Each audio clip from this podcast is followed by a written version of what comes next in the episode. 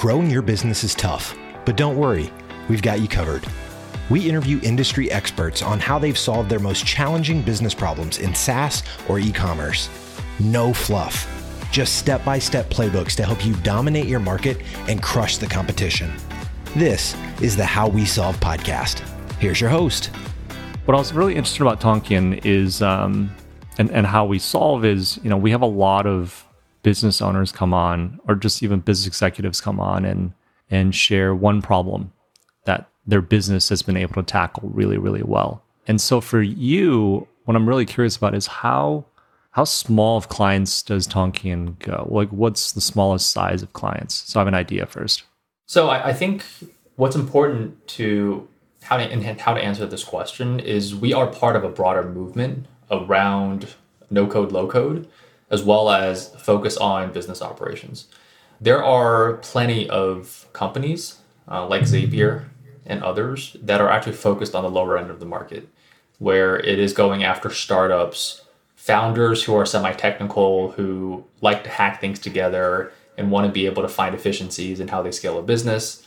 There are a lot of tools in that side. Tonkean is not focused on the low end of the market, at least today. We are squarely focused on mid to large size enterprises because that is where you have the largest operations teams. That is where you have a lot of process inefficiencies. And there is this common notion already today that like every large enterprise is inefficient. Granted, right. the question that we ask is why does that have to be?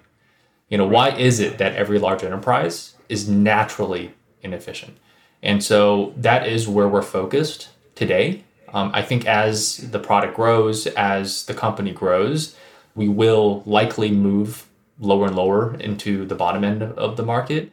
We have like guests on who have built like billion dollar companies uh, and they sold to Oracle, sold, you know. So for you guys, what is the size of an organization where they should start looking at your solutions? Yeah, so typically what we would see is something in the range of two to 500 employees is where we start seeing value, especially companies that are rapidly scaling. And is that two to 500 employees just in operations or in the whole organization? In the whole organization, yeah. And any type of minimum revenue? I think that's less important because at that stage, a lot of times the volume of operations isn't necessarily tied to revenue. You know, there are a lot of companies that have plenty of things happening and they're linking at monetization later. So it's more about just the volume of activity, the volume of processes that you have at that stage. And so that's why kind of once you get into that mid hundred type of range, um, you start to have enough problems that warrant something like Tonkean to help you solve. Okay. So how we're going to structure this interview is there like one big consistent problem that you see across organizations that you guys help solve?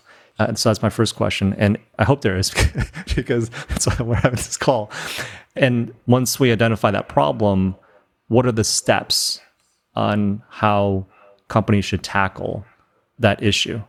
I'll answer your first question actually with every company has unique problems. And that's actually the common problem that we're solving. The challenge today with how operations is being handled in companies is everyone tends to go towards using packaged solutions.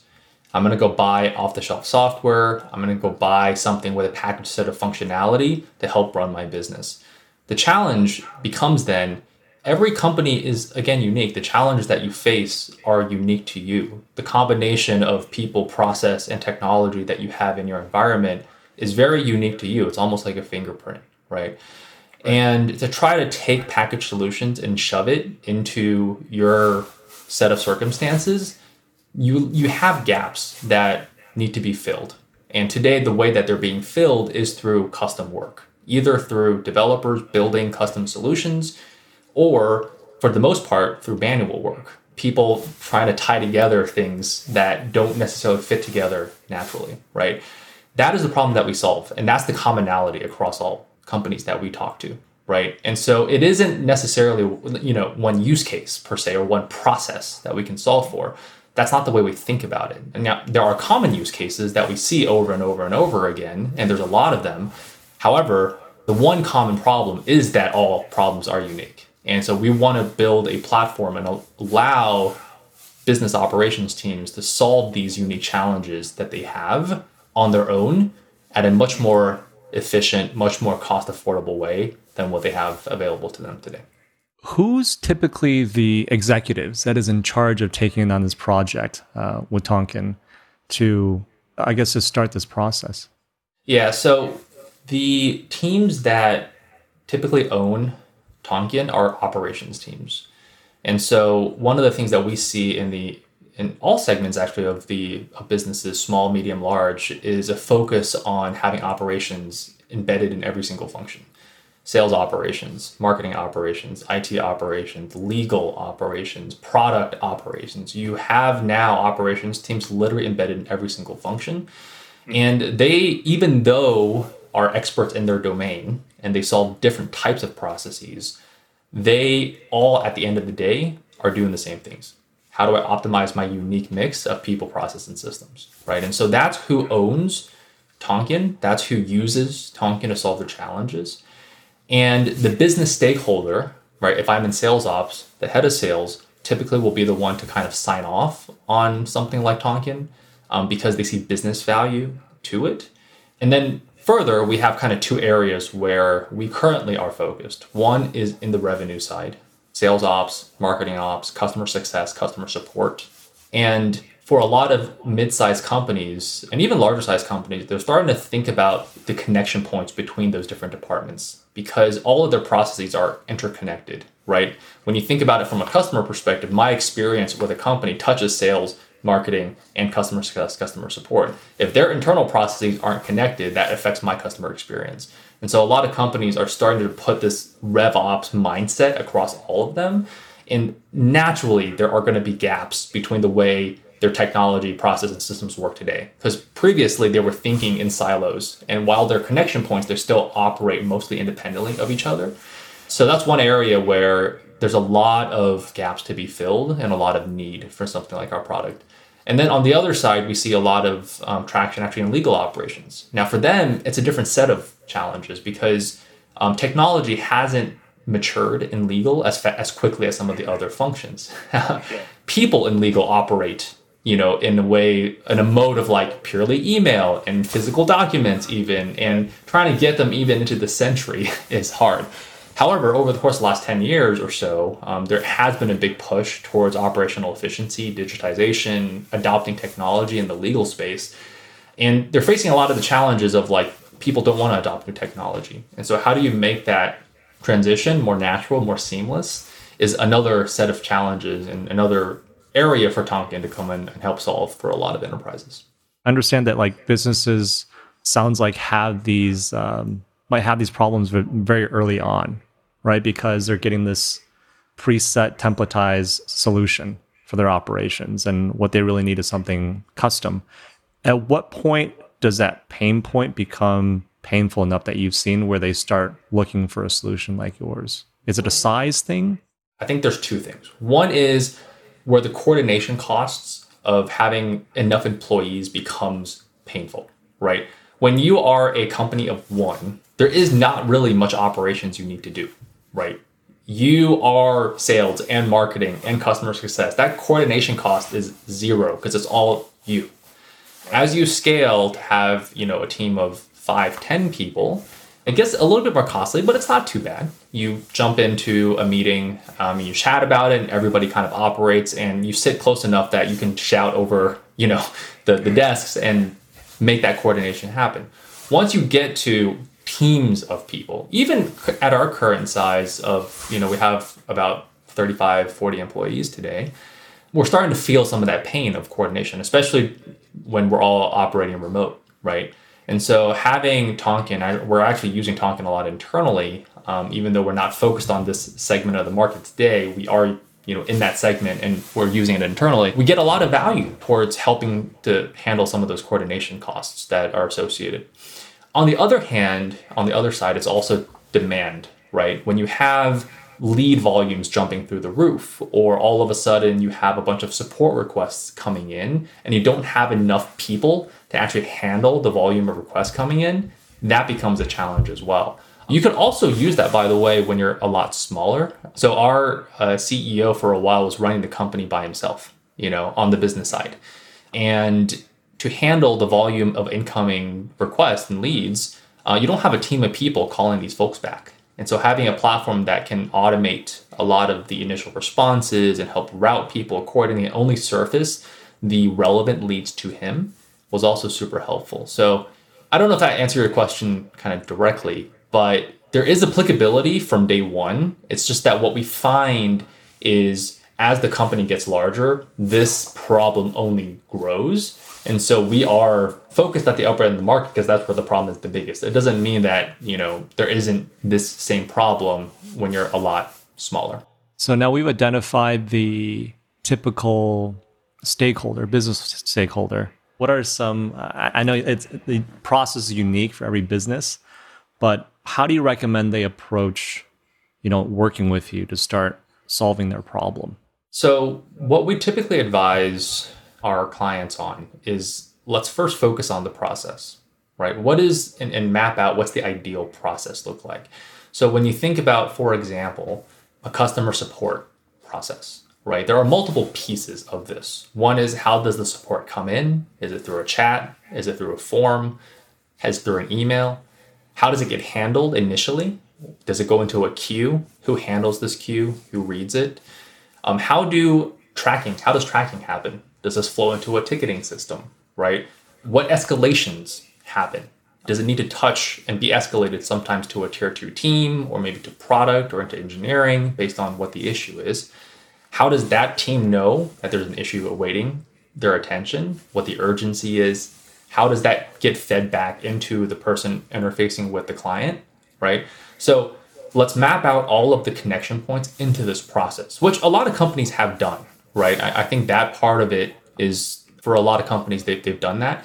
And then the next step is okay, how do we make this process the ideal process?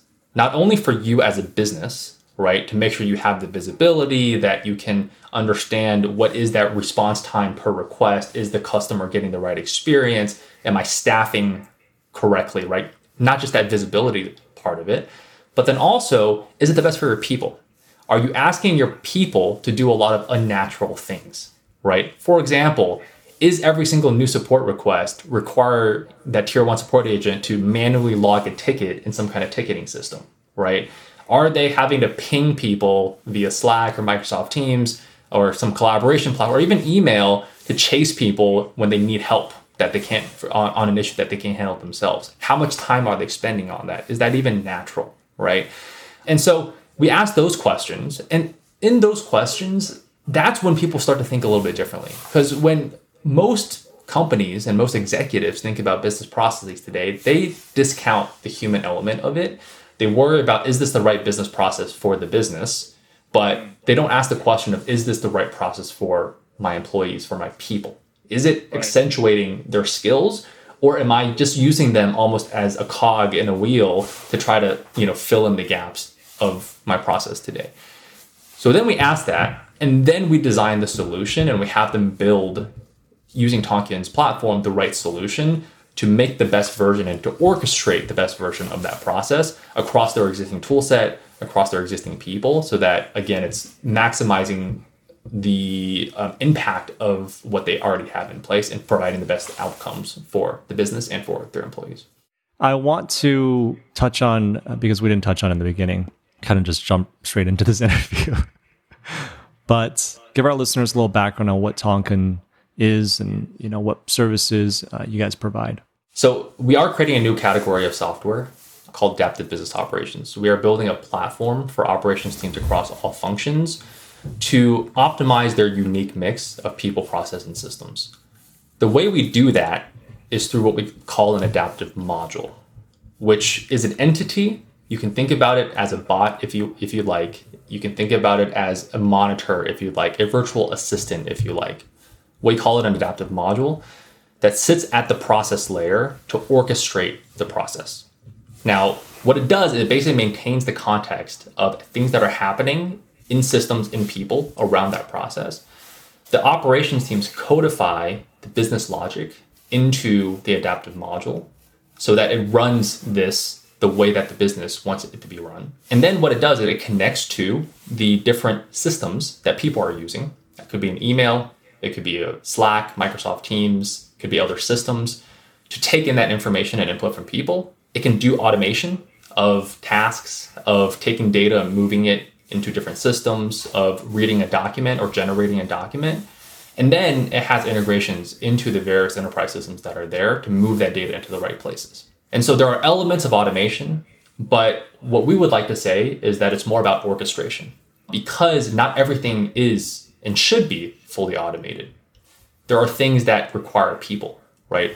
And so it is this idea of orchestration that is important um, to facilitate that entire process within that um, particular function. It's like an enterprise level IFTTT. Is that accurate? Yeah, there is there are similarities for sure to the IFTTT, right? Because when I th- like when you compare, well, when you brought up Zapier earlier, you know, Zapier to me is just like um intermediate connection tool where like if I have this platform that needs to connect to this platform, I need Zapier to have this talk to this. That was that, right? Whereas what you guys are doing when you bring up like a bot or a virtual assistant that's sitting, you know, on your computer and helping out, assisting with processes, and it's looking at what you're doing, right? What the um, customer service or customer success agent is doing on their computer, and actually, it's like having a, a helping hand. That's amazing. And the way you described it, I think it was perfect because I, I was like, as a layman, do I understand what the hell he's saying? like, like I get it, but you know, it's like for you know sometimes like business owners and decision makers are just like I don't know that business link, but they this they need the software. Absolutely, I, I think that is um, actually you put it well, which is it is this idea of and by the way, that's where we get our logo. It's a monkey, right? The idea is you have an army of monkeys helping your team operate and your company operate more efficiently. The other um, element of this as well is creating this kind of standard of how businesses operate as well, right? Common language.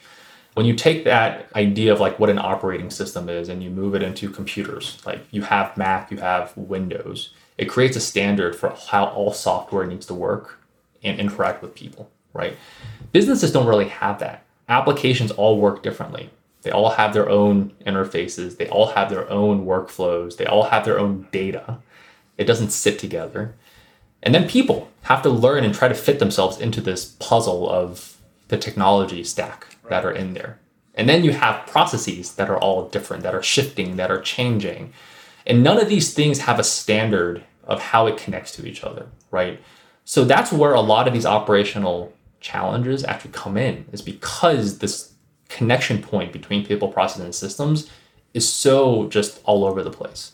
Mm-hmm. And for a lot of companies that are using Tonkean is we're helping to create this mesh, this standard that helps to mm-hmm. connect people, process, and systems in a way that's intuitive and makes each piece work the best.